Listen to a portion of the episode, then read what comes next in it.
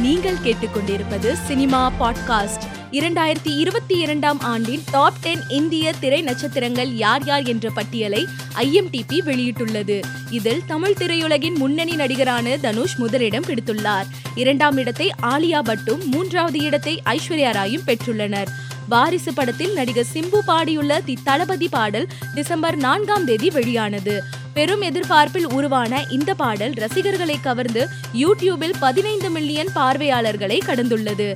இதனை ரசிகர்கள் கொண்டாடி வருகின்றனர். நடிகை பார்வதி நாயர் தனது வீட்டில் பணிபுரிந்த சுபாஷ் சந்திரபோஸ் என்பவர் தனது புகைப்படத்தை தவறாக பயன்படுத்துவதாகவும் தனக்கு கொலை மிரட்டல் விடுத்து வருவதாகவும் கமிஷனர் அலுவலகத்தில் புகார் அளித்திருந்தார்.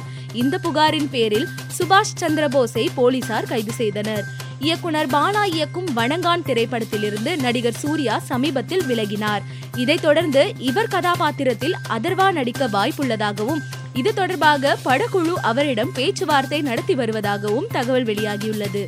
விரைவில் சிம்புவின் திருமணம் நடைபெறும் என்று டி. ராஜேந்திரன் கூறியுள்ளார். இது தொடர்பாக அவர் அளித்துள்ள பேட்டியில் கூறியதாவது என் மகனுக்கு பிடித்த பெண்ணை நான் தேர்ந்தெடுப்பதை விட என் மனைவி தேர்ந்தெடுப்பதை விட இறைவன் தான் தேர்ந்தெடுக்க வேண்டும். யார் என்னை பார்த்தாலும் எப்போது என் மகனுக்கு திருமணம் என்று கேட்கிறார்கள்.